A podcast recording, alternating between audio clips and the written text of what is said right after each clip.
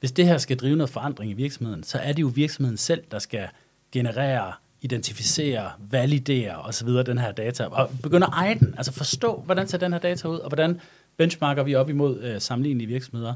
Og forhåbentlig kommer der så til at ske det, at når du er leverandør til nogle af verdens største virksomheder, som kommer til at betragte det her som guldstandarden, så har du lige pludselig et helt andet sammenligningsgrundlag, når du er op imod din italienske konkurrent eller din kinesiske øh, konkurrent. Ja. Velkommen til Bæredygtig Business. En podcast, hvor vi undersøger sammenhængen mellem bæredygtighed og forretning. Den sociale ulighed stiger, og klimakatastrofen er ved at løbe løbsk. Konsekvenserne af biodiversitetskrisen og kollaps af økosystemer er ganske uoverskuelige. Men vejen ud af problemerne er, at vi laver en verden, hvor bæredygtighed kan betale sig. Mit navn er Steffen Marksø. Jeg er forfatter og foredragsholder og direktør i konsulenthuset Sustain Business. Jeg taler med førende eksperter om, hvordan bæredygtighed kan gøres til god forretning. Hej Christoffer Nillaus Tap. Altså sagde jeg dit navn rigtigt? Jeg kalder dig jo bare Christoffer. Jamen det gjorde du, men, øh, men jeg er som, som sagt blevet kaldt øh, Niklas Trap og mange andre ting en, en masse gange, men du ramte den lige. Lige spot on. Jeps. Nu har du så lige sat det navn ind i hovedet på alle folk, der sidder og lytter her, så det er jo fuldstændig perfekt. Men øh, sådan en lille disclaimer, jeg har holdt øje med dig lang tid på LinkedIn. Øh, ikke mindst fordi, at du skrev jo den der skønne bog, der hedder Forretning for Fremtiden, med øh, den gode Eric Johnson. Yes. Og den kom jo ud lidt før min egen bog kom ud, og det var faktisk sådan lidt, at jeg synes, den var lidt en hård konkurrent. At det var en, også en fin bog, I fik lavet der, må Ja, man sige. Nej, Christoffer, vil du ikke lige selv sætte nogle ord på, hvem du er? Fordi du er jo en, der virkelig har beskæftiget dig rigtig meget med bæredygtighed og forretning i lang tid. Så fortæl os lidt om, hvem du er. Ja, men, men lad mig prøve at, at, at, at prøve at levere den helt korte version, fordi jeg har en forfærdelig rodebutik af en, øh, af en et karriere. Hvor jeg, ja, lige præcis. Jeg startede i, i konsulentbranchen øh, for mange år siden, øh, og så har jeg haft mange år faktisk at arbejde med, arbejdet med internationale forhold, øh, FN, Verdensbanken, Udenrigsministeriet og så videre, så videre. Øh, men med meget fokus på øh, konflikt og postkonflikt lande, så jo i virkeligheden noget helt andet end det, jeg laver nu, øh, men havde egen konsulentforretning inden for det, og arbejdede med, ikke med andet i, i 15 år. Konflikt og postkonflikt ja. Kan du ikke lige sætte det? Det lyder lidt spændende. Kan Ja, men det, er på også, det var også lige lovligt spændende. Men øh, hvis man nu tænker Somalia og Sydsudan og Afghanistan og Yemen og Syrien og Centralafrikansk Republik og Ah, alle de der steder, hvor man ikke lige flyver til med et, et, et charterfly. Ja. I, I virkeligheden prøve at få nogle af de der lande på fod, efter at de har været igennem total, total ødelæggelse. Jamen, det, og, det og jo konflikt. lyder jo Øhm, utrolig svært, men også meget spændende, var. enormt spændende og enormt hårdt jo, ikke? Så Ja. i, i virkeligheden jo i, i, i sådan en bæredygtighedskontekst jo et indblik i, hvordan samfundet ser ud, når der ingen bæredygtighed er. Altså ingen social bæredygtighed, ingen resiliens, ingen miljømæssig bæredygtighed. Når det hele er, er skrællet væk, og der kun er, er rå, rå menneskehed tilbage. Og hvad skete der Så hoppede jeg tilbage øh, og, øh, og var med til at køre det, der hed SDG-accelerator. Men ideen var jo at få, øh, få danske virksomheder til at Kig på øh, globale udfordringer. Kig på verden, altså alle de udfordringer, der i virkeligheden ligger gemt under verdensmålene. Hvordan er det, vi kommer i mål med at lave en, en model for industrialisering og en, en bæredygtig måde at tænke vækst på, øh, og hvordan er det, virksomheder kan spille ind i, i, i den dagsorden. Så der havde vi et par 30 øh, virksomheder igennem. Der lå noget, noget energi og noget fremdrift i den private sektors måde at se muligheder i bæredygtighedsagendaen på, hvor jeg tænkte, der var den. Det, det er det, jeg skal tilbage og lave. Ja. Og det, det var også lige på det her tidspunkt, hvor man, øh, hvor man kunne se, at der begyndte øh, altså det private erhvervsliv og NGO'erne at gå mere sammen, mm. og sådan at gå lidt mere væk fra at være modstandere, til måske mere at se, okay, der er faktisk nogle ting her, vi kan arbejde sammen om at få løst. Helt klart. Altså, det, det her, det var i 18, 18-19 stykker, vi, vi, vi, vi kørte det her program. Og der var jo meget, øh, der var en stor del af programmet, var jo at overbevise virksomhederne om, hvorfor det her var vigtigt. Ja. Og sørge for at prøve at hjælpe virksomhederne med at overbevise deres kunder om, hvorfor det her det var vigtigt. Hvad enten de solgte til en, en slutforbruger eller en, en anden virksomhed. Og der kan man sige, at hele den dagsorden er jo, er jo vendt på hovedet. Altså nu, nu er der jo ikke nogen virksomheder, jeg, vil- jeg vil jo næsten våge at påstå, der er jo ikke nogen virksomheder i Danmark i dag, der ikke har overvejet det her. Så endte du jo i Portugal. Min, øh, min hustru er ambassadør i Portugal, så der er vi flyttet ned med, med familien. Og jeg er nu hoppet ud i en portugisisk softwarevirksomhed, meget eksotisk, Ja. som laver øh, bæredygtigheds, sustainability management software. der blandt andet kan øh, generere ESG-data og lave ESG-rapporter og den slags, men, men, men hele ideen omkring det produkt, de har udviklet, det er at prøve at gøre data handlebart. Altså, mm. fordi en ting er jo at kunne levere en compliant ESG-rapport år efter år, hvor dataen er der. Men hvis dataen viser, at du ikke flytter dig overhovedet, så, så har man jo fejlet hele den opgave, det er jo øh, det. som jo er at prøve at gøre data til noget, der driver forandring. Og det er jo det, der gør, at, at jeg har glædet mig så meget til at tale med dig, fordi at, at det var jo godt set, at du tilbage i tiden begyndte at kigge rigtig meget på, på datasiden, fordi vi har, vi har altid vidst, at det var ret vigtigt, at vi kunne dokumentere bæredygtighedsagendaen, men i rigtig lang tid var det jo nok bare at have gode historier. Fordi det der med bæredygtighed, yes. det var nemlig noget, der lå ved siden af virksomheden, ja. og det var en god historie på LinkedIn, og det var noget, man kunne fortælle lidt om til, til fine arrangementer, og så var det ligesom det, og så havde man den rigtige forretning. Ja. Altså der var børnebordet, og så var der voksenbordet, yes. ikke? Hvor de to ting er smeltet sammen, og det kræver noget data, som man rent faktisk kan begynde at sammenligne. Når man sådan kigger på, på alt den data, der er derude, så er den store udfordring er jo, at vi mangler data. Data er en god nok kvalitet, men det er jo også det der med, at det er jo nogle forskellige data, folk de opererer med ja, derude. Præcis. Så, så hvad er dine tanker omkring det? Jamen jo i virkeligheden det, du lige sagde, at, at, at, at, at hvis, vi nu, hvis vi nu begynder at betragte det her som en, en disciplin, der er forretningskritisk, altså noget, der skal understøtte virksomheders fortsatte overlevelse og vækst, men jo som, hvis man skal hive sig op på den store klinge, jo skal skabe virksomheder, der kan hjælpe os med at undgå, at kloden futter af. Mm. Øh, ja. og bliver ja. et modbydeligt sted at, ja. at, at leve. Og det, der futter af, det er jo et fagudtryk. Ja. lige præcis. Men vi ved, hvad øhm, Men så, så kræver det jo lige præcis, at, øh, så kræver det jo lige præcis, at, at, der, at vi får noget solid evidens omkring det, vi gør. At uh, virksomheder ved, hvor de starter. Altså, hvad er det faktisk for nogle aftryk, de sætter i verden? Ja. Både negative aftryk, altså øh, CO2-udledninger og materialeforbrug, øh, spildevand, øh, ødelæggelse af biodiversitet, alle de der negative aftryk, men jo også i virkeligheden få sat det i relation til de positive aftryk, de sætter. Fordi de fleste virksomheder producerer jo noget, der er af værdi øh, mm. for os. Altså det er det, vi bruger til at beklæde os og ernære os og ja, ja, transportere os med osv. Så jeg tror i virkeligheden at få ramt den der øh, balance mellem en værdiskabelse, der er mere bæredygtig mm. øh, og, og mere og mere aftryksneutral. Det er jo den store udfordring. Jeg tror, de virksomheder, der kommer til at lykkes med det, det er dem, vi kommer til at tale om i, mm. i fremtiden. Og der vil være tusindvis, ti tusindvis af virksomheder, som ikke når med på den bølge, og er der noget, industrihistorien viser os, så er det jo, at de virksomheder, de kommer ikke til at eksistere i, i fremtiden. Så det vil sige, hvis, hvis, vi, hvis vi anerkender, at det er faktisk den udfordring, vi står overfor, det er et spørgsmål om, om, om både verdens, men også virksomheders øh, liv og død, så er det klart, så, øh, så skal vi meget hurtigt væk fra noget mavefornemmelse til noget, til noget data-evidens. Men det er jo også der, vi kan accelerere hele konkurrencen omkring det. Ikke? Altså fordi, at, at hvis den politiske forbruger får en opblomstring, som jeg jo personligt tror rigtig meget på kommer til at ske, jamen så bliver vi jo nødt til at give dem nogle våben, de kan kæmpe med. Yes. Og det kræver jo, at man får noget data, som man for det første kan forstå og kan sammenligne. Ja. Altså bare som almindelig forbruger. Yes. Fordi hvis jeg går ud og køber et par, øh, et par bukser et eller andet sted, jamen så kan der jo godt stå, at det udleder x antal kilo øh, CO2 i produktionen. Og det er jo sådan set meget fint for mig at vide, men ved jeg, hvor meget det er? Ja. Og kan jeg sammenligne det med et par andre bukser? Ja. Og altså, så, så, så grundlaget for sammenligning skal ja. jo også være på plads. Og, og ved du, hvordan, når de siger produktion, ja. hvor starter og slutter den proces? Ja. Ja. Og det er klart, hvis, øh, hvis de uh, jeans, der ligger ved siden af, de har hele kæden med, og det du snakker om, det er det, der sker inden for, for, for portene på din egen fabrik, så er det klart, så sammenligner du æbler og pærer, og nogle gange sammenligner du æbler og pærer og farven blå, når ja. du laver de der sammenligninger, ikke? Jo, og, øhm. og det er faktisk rigtig godt formuleret, fordi det er jo det, der er udfordringen. Yes. Udfordringen, når vi så snakker om de her LSA'er, livscyklusanalyser, som jo er, er rigtig vigtige, fordi så kan du jo gå ind og se, hvor meget klimabelastning er der på det her produkt, men de kan jo måle mange andre ting. Ja.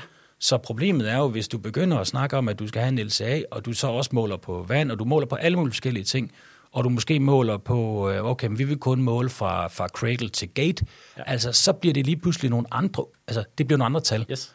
Og det er jo fint nok, at tallene er korrekte, men i bund og grund rigtig meget af det her bygger jo alligevel på estimater. Ja.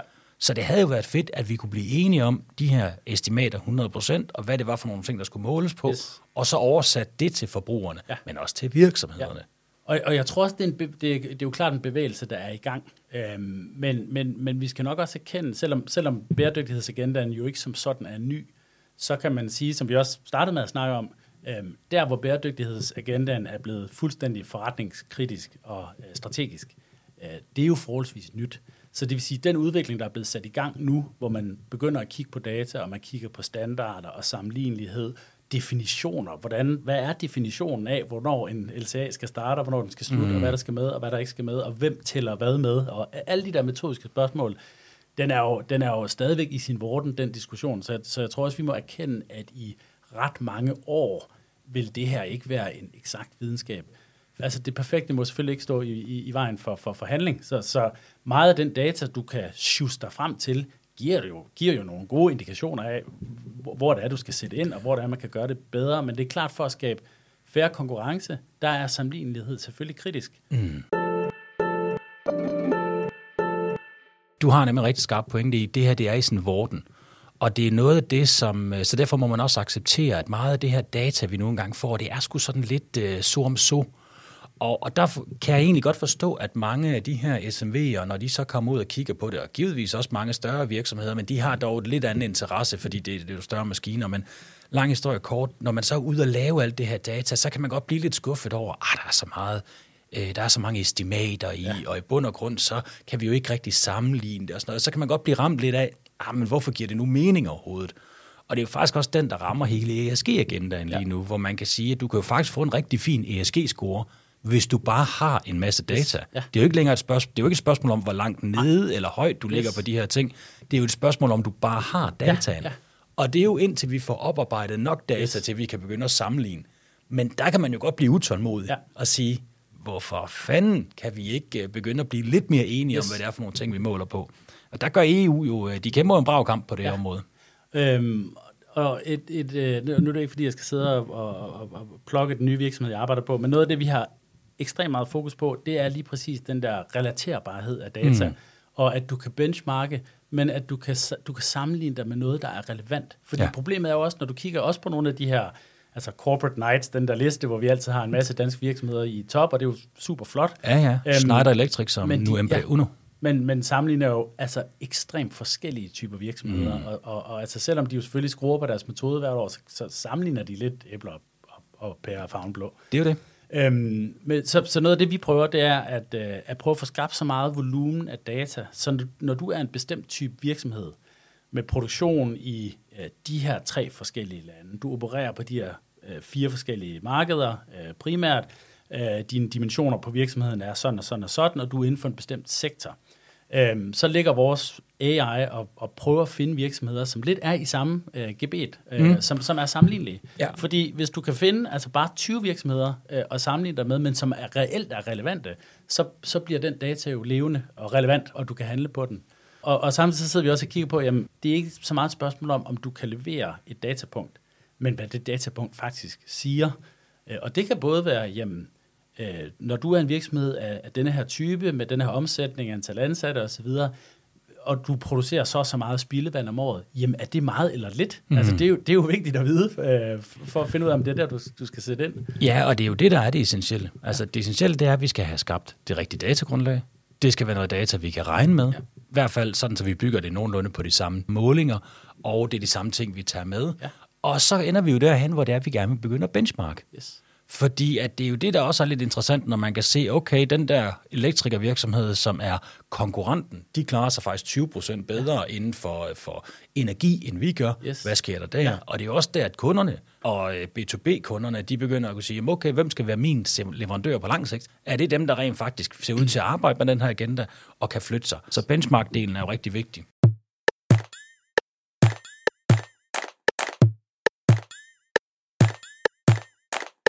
Det er nemlig det her med, at det er så nyt, det her ESG-data, at, at der er jo virkelig mange, der skælder ud på det. Ja. Altså, der er jo også professorer, der skælder ud. Yes. Og øh, nu kan jeg faktisk ikke huske, hvad han hedder. Jeg tror, han hedder Sten Stensen. Eller noget. Han er Sten Thomsen. Sten Thomsen, ja. ja. Jeg vil faktisk rigtig gerne have ham i podcasten. Ja, jeg har ikke fået fat i ham endnu, så hvis han lytter den her, så må han meget gerne skrive til mig. Så jeg vil skide gerne snakke med ham.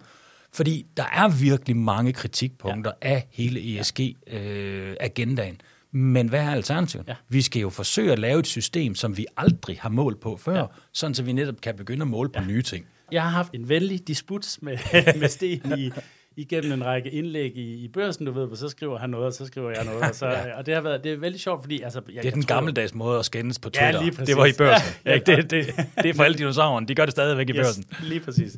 Og så er der 12 andre mennesker, ja. der, der læser det. Nej, men fordi jeg, jeg tror jo dybest set, vi er enige om mange af de Ja, her det ting. tror Men det er også. klart, når han siger, ESG kan simpelthen misbruges på så mange måder, og det vi i virkeligheden burde øh, måle på, det var i virkeligheden, om virksomhederne reelt er, øh, du ved, har kønslighed, om virksomhederne reelt formår at reducere deres emissioner. Jeg kunne jo ikke være mere enig, men det er jo ikke ESG-dagsordens øh, skyld, at det er blevet sådan. Det er jo fordi, at man selvfølgelig har mulighed for at at omgås den måde, de er skruet sammen på. Og, og du kan sige, det, det tog os jo mange, mange, mange årtier, øh, hvis ikke 100, at finde sådan noget som internationale regnskabsstandarder. Altså før i tiden, Lige præcis. der kunne virksomheder jo bare lave et regnskab. De kunne, de kunne bare flytte noget fra en kolonne til en anden, og så så det, meget, det helt meget bedre ud. Ja. Og det er jo lidt det, der sker nu på ESG-dagsordenen. Ikke? Du kan vælge det, øh, det framework, der passer bedst til din virksomhed, eller som får din virksomhed til at se bedst ud. Hvis du valgte et andet, så vil du ligne en, en rigtig baryler, men herover der kigger det på nogle ting, hvor du faktisk performer rigtig godt. Så der er jo masser af metodiske problemer med det. Men det, at man måler på de der centrale punkter omkring klima og miljø, øh, den sociale indvirkning, og, man har an- ansvarlig virksomhedsdrift. Altså, det er svært at være uenig i, at, at det, er, det er jo det, vi skal kigge på, og så, Ja, klart, klart, så skal vi blive klart. ved med at skrue på, øh, på metoderne. Og, og Men tror du ikke, CSRD'en, altså Corporate Sustainability Reporting Directive fra EU, faktisk kommer til at bridge rigtig mange, altså lukke mange af de her huller for, at man kan sådan hakke en hel og klippe en to? For der bliver jo sådan rimelig klar, altså der er jo 1144 målepunkter, ja. som man i et eller andet omfang skal ind og forholde sig til, Yes. når man er stor virksomhed. Ja. Det kommer også til at gælde for mindre virksomheder. Kommer det ikke til at lukke mange af de huller, tænker du? Det, det, det tror jeg. jeg. Jeg tror, at det her jo på, på, på mange måder bliver sådan en global guldstandard. Mm. Øh, og det er også klart, det er også tungt at drive en guldstandard, fordi det vil jo betyde for, i, i, i en periode, at europæiske virksomheder er underlagt nogle rapporteringskrav, som mange andre virksomheder ikke er. Altså globale virksomheder rundt omkring i verden. Men, men EU er samlet set øh, verdens største økonomi, og jeg tror på sigt, den måde, man har skruet det sammen på, hvor virksomheder, der har meget forretningsaktivitet i EU, faktisk også bliver underlagt kravene. Hvis man skal have adgang til EU-kapital, bliver man faktisk også underlagt kravene. Altså så, det, Er det, EU det er verdens største økonomi ja, samlet samlet, set? samlet set. Nå, det var jeg faktisk ikke klar over. Samlet set stadigvæk. Og det vil betyde lige så langsomt, så vil det her blive presset ud. Og i hvert fald, det vil jo, det vil jo ramme, kan du sige, de rigtig store virksomheder. Ja. Og det bliver spændende at se, hvad der så kommer til at ske ved alle de virksomheder, som ikke direkte skal levere data under den her nye øh, standard, men som skal levere data til nogen, der skal. Mhm. Mm-hmm. Øhm, Klart. så hvordan kommer det her ligesom til at trickle down ned gennem de der forsyningskæder? Det er nemlig virkelig spændende. Så går vi jo ind i hele det her med, med salgsstrategierne. Hvordan er det egentlig, at, at alle andre virksomheder, som ikke bliver ramt af CSRD'en, faktisk bliver ramt, og hvordan kan de arbejde aktivt med og egentlig at hente den information, ja. som deres store kunder har brug for, og på den måde så være lidt på forkant på, på leverandørstigen. Men øh, lad os lige prøve at snakke lidt om det her med EU, og nu har de jo sat de her massive lovkrav op, som kommer til at gælde, og det er jo, altså, der er jo så mange, man kan nærmest ikke holde styr på dem. Altså der er EUDR, der handler om uh, deforest regulation, mm-hmm. der er CSRD'en, som er for alle store virksomheder, ja. der kommer til at være uh, due diligence-direktivet, yes. som også er et kæmpe stort ja. direktiv, så der kommer bare til at være så mange ting. Ja. Og det er jo rigtigt, som du siger, og det, det er nemlig noget, jeg snakker også med mange mennesker omkring, det er det her med, at vi får altså en administrativ, byråkratisk byrde alle de store virksomheder ja. i Europa, og det kommer jo uomtvisteligt til at betyde, at vi skal bruge nogle ressourcer på noget, vi ellers ikke kunne bruge på alle mulige andre ting. Ja.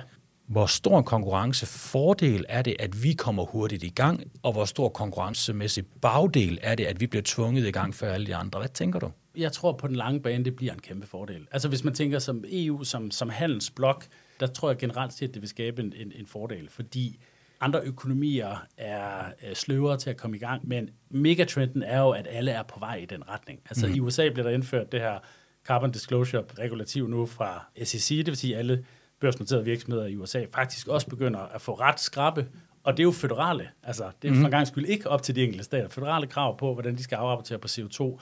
Jeg er ret sikker på, at mange af de andre bæredygtighedsdimensioner, så kommer biodiversitet, så kommer mm. vand. Det, det skal nok komme. Så de andre også. er altså også i gang. Det er også Ja, det er det, og det er klart, hvis du, hvis du så er, hvis du har startet 3-4 år før, så er det klart, så har du bare nogle andre fordele. Mm. Og så tror jeg, i, i dansk regi, ja, det bliver, en, det bliver en udskrivning at skulle i gang med at kunne uh, generere den her data. Du kan sige, der er jo en, en række virksomheder, som vi i forvejen laver ikke, uh, ikke finansiel afrapportering. Uh, også en del uh, rigtig store danske virksomheder, som gør det. For dem tror jeg ikke, det bliver det helt store skift i virkeligheden. Tror du ikke, det er dem, der er på det der på regnskabsnorm, paragraf 99 A og B, altså det der, øh, om, hvor det er jo faktisk det, der transformerer sig om til CSRD'en. Yes. Tror du ja. ikke alligevel, altså der, der, er noget mere der kød kommer på? Mere, der kommer mere kød på, men, men mange af de virksomheder, som laver den her, øh, som, som har, levet, været under den her Non-Financial Reporting Directive, Ja. de har jo opbygget kapacitet til at kunne øh, arbejde med den her substans. Og jeg tror i virkeligheden, det er det, der er den store, øh, det er det, der er den store udfordring. Det er jo, at du begynder at skulle håndtere en form for data og kunne afrapportere på dem, som virksomheder ikke har været vant til at skulle. Og ty- typisk at sker der jo det, at i hvert fald indledningsvis, at man kigger over på den der CFO-funktion, for det er ligesom dem, der plejer at trække tal ud af de Ja. ja. systemer, vi nu har. Jeg vil også sige, at der er altså også mange eksempler på, hvor det er. Altså, den, den, den skal jo bo over ved CFO'en, det, det er nok et meget godt sted, men der er også mange, som bare kigger på deres kvalitetsmedarbejdere og siger, Nå, men den løber du lige med den Ja, her, ikke? yes. Altså, uden sådan egentlig lige helt Den at være klar over. Ja, uden lige at være klar over, at det her, det er jo forretningskritisk, og i øvrigt noget, præcis. som man ikke bare lige løber med enkelt person, altså. Ja, og i stigende grad noget, der skal revisor påtegne, så, altså, så kvalitetskravene Ja. ja. kommer også til at stige jo. Gr- Godt nok gradvist, men, men, men alligevel. Nej, så jeg tror, dem, der har opbygget kapaciteten til at kunne sige, hvad er ikke finansiel data? Hvordan arbejder vi med den? Hvordan indhenter vi det? At der så kommer nogle nye datapunkter på, øh, det, det skal de nok kunne klare. Det er Ja. dem, der slet ikke har været i gang med at skulle... Altså, det er dem, der har lavet en bæredygtighedsrapport over i kommunikationsafdelingen. Det er Ja. dem, der begynder at få rigtig travlt nu, ikke? Jamen, det, det, du har helt klart en pointe. Der er nogen, der er, der er mere inde i det her, altså der ved, hvad, hvordan man skal gribe sådan noget her an. Det er faktisk meget fin formulering. Dem, der plejer at lave den i kommunikationsafdelingen, sådan, altså til allersidst, hvor man lige samler yes. Hurtigt lidt data ind, bum, bum, bum, og så bliver der skrevet utrolig meget prosa. Ja, nemlig. Og der er relativt få tal ja. i rapporten. Ja. Dem, de kan godt være, de får lidt travlt. Men det er utroligt spændende det her med, altså hvor meget ballade kommer det til at give? For jeg er fuldstændig enig i det her, det bliver en gigantisk ja. konkurrencefordel ja. for de europæiske virksomheder. Og øh, helt simpelt, fordi når vi kigger på tallene lige nu i forhold til, til planeten, hvad vi kan klare i forhold til klimaforandringerne og biodiversitetskrisen, der er så mange ting under opsejling, at, ja. at det bliver bare år for år værre. Så jeg tror, de har ramt den lige spot on. Ja. Og derfor kan jeg også godt blive lidt trist, når jeg så ser Morten Bødskov, som faktisk ellers synes skal fungere rimelig godt på mange andre områder, men kommer med et fuldstændig hovedløst argument om, at nu vil han tage til EU og reducere de her mange lovkrav, og i øvrigt automatisere dem, i stedet for, som de skrev i artiklen i Finans, at, at man skal udfylde et schema. Nu vil han gå ned og sørge for, at det bliver automatiseret, hvor man bare godt ved, prøv at høre her, Sømand, det er du ikke den eneste, der tænker. Nej. Men vi skal jo lige blive enige om, hvad det er for nogle ting, der skal rapporteres på ja. først. Og så det, man siger, et schema, det får det også til at lyde som om, Yes. det er sådan noget ja. Byråkratisk, uh, gammeldags noget, ja. hvor vi sidder og udfylder i et schema. Altså, ja. prøv at høre her, Sømand, der sidder store virksomheder, der er i gang med lige nu at finde ja. ud af præcis, hvordan skal vi automatisere ja. det. Men vi skal bare lige blive enige om, hvad ja. det er for nogle ting først. Og, og altså, når vi, når, når vi indhenter øh, bæredygtighedsdata, så gør vi det faktisk også gennem skemaer, eller sp- sp- spørgeskemaer Ja, ovenkøbet, ja, ja. Ikke? Og, og det er jo ikke fordi, at vi ikke kan finde noget af den her data derude, eller, eller prøve at, at es- estimere den, men det er jo fordi, hvis det her skal drive noget forandring i virksomheden, så er det jo virksomheden selv, der skal generere, identificere, validere osv. den her data, og begynde at eje den, altså forstå, hvordan, er den, hvordan ser den her data ud, og hvordan benchmarker vi op imod øh, sammenlignelige virksomheder. Og forhåbentlig kommer der så til at ske det, øhm, at når du er leverandør til nogle af verdens største virksomheder, som kommer til at betragte det her som guldstandarden, så har du lige pludselig et helt andet sammenligningsgrundlag, når du er op imod din italienske konkurrent eller din kinesiske øh, konkurrent. Ja. Øhm, fordi indtil videre, som du selv siger, så har man kunne specificere alle mulige krav, og så har virksomheden kunne skrive sig ud af det. Ja. Øh, og, og der har jo ikke, altså, når her har de opgjort det på den her måde, her har de opgjort det på den her måde, men er det her overhovedet sammenligneligt, så mm. går, vi, går vi sgu bare med den, den billigste, ikke? Jo, og udfordringen er jo også, at det, der kommer til at ske, og faktisk det, der sker lige nu, fordi CSRD-direktivet jo ikke er, er fuldt implementeret, det er jo, at, at de store virksomheder, de sender jo bare en række krav ud til ja. alle de øh, kunder, de har, yes. og så siger til alle deres leverandører, siger, prøv at høre, nu er det de her ting, vi måler ja. på. Og det betyder, at hvis du har en god håndfuld store virksomheder, der er ja. dine kunder, jamen så kan du sgu komme til at rapportere på alle mulige ja. forskellige ting. Ja. Så den der ensartethed er jo ekstremt vigtig, og det får man jo altså foræret ved den der meget, meget store ja. opgave, som CSRD'en og alle de andre direktiver ja. øh, er. Men noget, der også er udfordring, det er jo, at har man rent faktisk de der digitale systemer til at, at håndtere alt det data, mm-hmm. Øh, fordi det er også, hvem er det, der skal tjekke op på alle det her data, der er derude. Altså når for eksempel et byggeri, som hvis du bygger over 1000 kvadratmeter lige nu, så må du jo maks udlede 12 kilo CO2-ekvivalenter per kvadratmeter. Og det er jo sådan set fint, at så skal du aflevere LSA, du skal have fuld LSA ja. på alle de materialer, der bliver brugt i det her byggeri, og det er jo super fint. Men hvem er det lige, der tjekker alt det her Ja. igennem? Ikke? Ja. Det er jo altså også en ret stor, Kæmpe stor opgave Ja. at få tjekket det data. Og der, er vi, og der er vi måske tilbage igen til det her med, at det her det er et felt, der er i, i sin vorden. Fordi Nemlig. hvis du nu tænker, hvis man tænker fem år tilbage, hvad virksomheder ikke kunne slippe afsted med at hævde, Ja. øh, uden at der var nogen som helst form for øh, Kontrol. kontrol. Ja. Det var jo det var ret vildt. Ikke? Ja. Og der kan man jo bare se nu, at nu er der jo begyndt at komme en stigende modenhed i øh, forskningsmiljøer, i medierne, hos øh, forbrugerorganisationer, hvad, hvad det nu ellers kan være. Og, og jeg tror, det vil blive ved med at knopskyde den der, den der, den der hvad hedder sådan noget, accountability-mekanismer, ikke? Øhm, hvor man så siger, jamen okay, nu den her virksomhed kommer faktisk i, øh, i lige pludselig negativt i vælten, fordi de selvfølgelig har valgt de LCR'er, der får dem til at se bedst ud, og har manipuleret data på den og den måde, og det her, bliver, øh, det her er den rigtige måde at gøre det på. Så, så ryger du ligesom et, et trin op på den der modenhedsstige. Mm. Og det tror jeg bliver meget, og det bliver også meget sektorspecifikt, fordi det netop er meget teknisk, hvordan man opgør forskellige ting. Altså, ja. Så begynder der at komme nogle standarder under standarderne, som er, sådan her gør life science virksomheder. Det her det er den rigtige måde at Ja. redegøre for det her. Det er et bog. Og, og, og det er en meget spændende pointe, det her med, at det netop er i sin vorden, fordi det bliver man også nødt til at hjemtage i virksomheden. Ja. For man bliver nødt til at kommunikere ud til sine øh, stakeholders, at jamen, nu skal du høre, vi er jo i gang med at rapportere på de her ting, og det er faktisk ikke alt sammen, der er 100% meningsfuldt på nuværende. Ja. tidspunkt. Og der vil også være folk i organisationen, som med rette vil sige, hvorfor gør vi det? Det vil være helt oplagt at gøre sådan her, Yes. i stedet for. Men der er bare nogle regler og rammer, der på nuværende tidspunkt, det bliver man nødt til at opretholde. Og så er det jo gradvist, vi bygger det bedre ja. Over tid. Det er jo Lige det, der er hele pointen Ja. med det. Ja. Så bare lige for at slå en, en krølle på det, så, så, så det der med, at der kommer der sammenlignelighed, som gør, at på virksomhedernes, du kan sige, negative aftryk og på deres ambitioner om at drive ansvarlig virksomhed, der kommer noget, der kommer noget sammenlignelighed. Og så kommer der, og det, og det, skal, det tænker jeg ikke, vi skal fortabe os i i dag, men så kommer der jo på hele adgangen til kapitalsiden, øh, kommer der jo hele den her taksonomi, som jo gør lidt det samme, altså hjælper virksomheden med at, at, at få klarhed over, hvad er faktisk en bæredygtig forretningsaktivitet. Og så snart der kommer den der sammenlignelighed, så begynder kapitalen reelt at kunne, altså, at kunne flyde hen til, til, til forretningsaktiviteter og virksomheder, der reelt er bæredygtige. Ja. Ja. Hvor, hvor, hvor før i tiden har det måske været til virksomheder, der hævdede, at de var bæredygtige. Mm. Øh, og, og det har ingen kapitalforvalter kunne hitte ud af, om, om hvad der var op og ned. Nej, og, det, og man kan sige, det er jo grunden til, at man laver alt det her EU. Det er jo i bund og grund, fordi man godt er klar over, at den grønne omstilling kommer til at koste sindssygt mange penge. Så vi skal have kapital over i de her nye grønne yes. investeringer, der skal laves. Det er jo det hele Green Deal handler om. Ja. Og derfor har man lavet taksonomien, der definerer, hvad er en økonomisk bæredygtig aktivitet, mm. og man har lavet CSRD'en, sådan så virksomhederne de rent faktisk rapporterer, så vi kan se, hvad de laver. Ja. Og så har man jo også tvunget alle øh, de finansielle institutioner til at oplyse, yes. jamen, hvad er det, I låner ud til, ja. Ja. og hvad er det, I investerer i.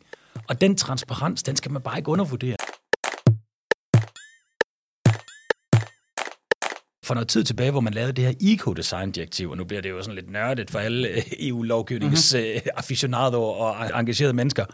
Men da man lavede det her uh, eco-design-direktiv, så gik det jo på, at man ville gerne, man kunne ikke forstå, hvorfor der ikke var en sammenhæng mellem vaskemaskiner hårde hvidevarer, og pris og. Yes, levetid ja. og energiforbrug. Ja. Og så gik man ind i EU og sagde, prøv at høre her, vi vil sgu godt lige lave den her standard, så vi kan se, om, om det er en A eller en B eller en C, hvor meget Ja. energi bruger det. Yes. Og det eneste, de tvang virksomhederne til, det var at oplyse, hvor meget energi de brugte. Ja. Og på baggrund af det, så skete der det, at man lige skulle lave nye kategorier. Ja. A+, A++, A++, Yes. fordi ja. da virksomhederne opdagede, at det blev transparent for kunder, Ja. hvordan det var, de lå over for ja. deres konkurrenter, så begyndte det i sig selv at accelerere, ja. at de gjorde sig selv bedre, for der kom konkurrence. Ja, lige og, det, er- og man har faktisk sparet 120 milliarder euro i, øh, i eurozonen. Ja. Altså at borgerne har sparet på bedre energieffektive ja. maskiner. Det er 10 procent af det samlede ja. Forbrug, man har sparet på Det det. Og det er jo bare på grund af transparensen. Ja. Og det er jo det, bankerne ja. spiller en kæmpe rolle yes. I, men det kræver jo, at man kan sammenligne det data, de har. Ja, ja og, og i virkeligheden, der tror jeg, der, der rører du ved noget, noget helt centralt der, som jeg tror bliver, bliver vigtigt at klynge sig fast til de mm. næste fem år. Og det er, der er mening med galskaben. Ja. For det er klart, altså EU-direktiver og øh, regulering og øh, rapporteringsstandarder og øh, øh, timer, du skal bruge på Ja.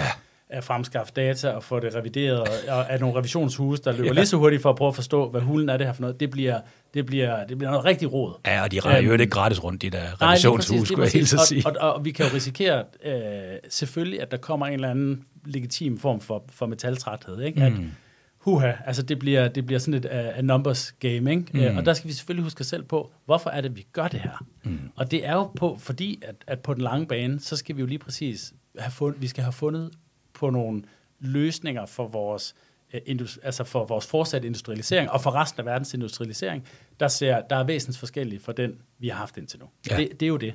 Så, så, så når øh, EU har barslet også med det her repairability-direktiv, som er, er, ligger i forlængelse af, altså, hvordan begynder du at dokumentere, at et produkt faktisk er bygget til at holde i lang tid, Ja. og kunne repareres, Ja. og kunne genanvendes osv., så jeg tror, de fleste mennesker vil gerne betale øh, en tredjedel mere for en vaskemaskine, hvis du ved, at skidtet faktisk holder Ja. længere, ikke? Fordi virksomhederne har, for, har forpligtet sig til at, at, at holde det ved lige. Men lige nu er den der sammenlignelighed der, ikke? Det, og det bliver der noget bøvl at skulle til at arbejde med alle de der standarder for øh, komponenter og reparatørnetværk. Alt mega bøvl. Men, mm. men end goal er jo, at vi faktisk får understøttet en, en cirkulær produktion. Øhm, så, så, så, så jeg tror, vi skal, vi skal blive virkelig gode til at huske os selv på, at når den der metal, metaltræthed sætter ind, og det gør den ut- utvivlsomt, at der er faktisk en mening med galskaben, og i virkeligheden så vil det her ende med at, at styrke dansk og europæisk øh, konkurrenceevne. Ja, jeg er meget enig, men, men lige præcis det der med at holde fokus på, hvad er det, det, det handler om, det er også en ledelsesmæssig opgave, at man ja. i organisationen bliver ved med at sige til folk, prøv at jeg ved godt, det er irriterende, vi skal nu til at gøre helt lavpraktisk. Nu skal du til at køre en elbil. Ja. Det er træls for dig, fordi du kan ikke nå lige så mange kunder i den elbil. Det må vi jo så have fundet en løsning på. Ja. Men faktum er, at vores kunder de kigger altså på, om du kommer i en elbil eller en dieselbil. Så derfor skal vi over i elbilen, selvom det måske er lidt mere bøvle for dig. Så ledelsesmæssigt, implementeringsmæssigt ligger der nogle udfordringer. Det gør der altså også for politikerne. Fordi politikerne, der er også mange, der læfler for deres vælgere. Ja. Og det er, lige nu er der virkelig mange virksomheder, der godt kunne tænke sig at slippe på alle de her lovkrav. Fordi man synes, det er bøvlet, og man vil jo hellere bare gøre, som man altid har gjort. Og, og det er derfor, jeg bliver lidt trist, når jeg ser politikere begynde at prøve at gå kontra på det her. Mm-hmm. Fordi det er jo vejen frem, og vi kommer til at tjene flere penge ja. på en bedre måde, hvis der kommer nogle spilleregler for, hvordan ja. vi tjener pengene. Ja. For udfordringen er jo netop bare, at vi har haft par hundrede år, hvor vi bare er gået amok i olie og, øh, og energi, og det har gjort, at vi kunne effektivisere helt fuldstændig vanvittigt. Ja. Virksomheder skal drive forretning. Mm. Øh, og, og, og det er alt andet lige sjovere at snakke om st- styrket bundlinje og øh, produktudvikling og, og styrket toplinje osv., end det er at, at snakke om, nu skal vi i gang med det her, fordi vi skal. Og der tænker jeg, der, der står vi over for sådan en, øh, en, en, en skillevej. Altså alt det her CSRD og, og alle de andre øh, krav, der kommer nu, kom, går vi til den opgave, som vi gik til GDPR, er, altså det her, det er bare noget, vi skal. Altså det er, det er simpelthen, det er ren compliance øh, og, og lovgivningsmæssigt. Øh, det, er, det har ingenting med forretningen at gøre som sådan. Mm. Øh, eller går vi til det som et område som digitalisering, øh, hvor vi kan sige, jamen det her, det er jo i virkeligheden en, en mulighedsagenda. Altså du kan sige, alt der hed IT for, for 15 år siden, var jo røvsygt. Det var bare noget, der skulle fungere. Der hed det EDB. totalt- EDB, ja. Totalt ikke forretningskritisk, mm. og helt back office, og, og, og IT-chefen var jo aldrig en del af, af topledelsen og så videre. Ikke? Det har jo også ændret sig totalt, ikke? fordi verdens mest værdifulde virksomheder er dem, der excellerer i det digitale, og fordi vi godt kan se de øh, produktivitetsforbedringer øh, forbedringer og, og, og, og det, vi kan hente ved at digitalisere vores forretninger, er, der i ligger der en, en, en masse muligheder.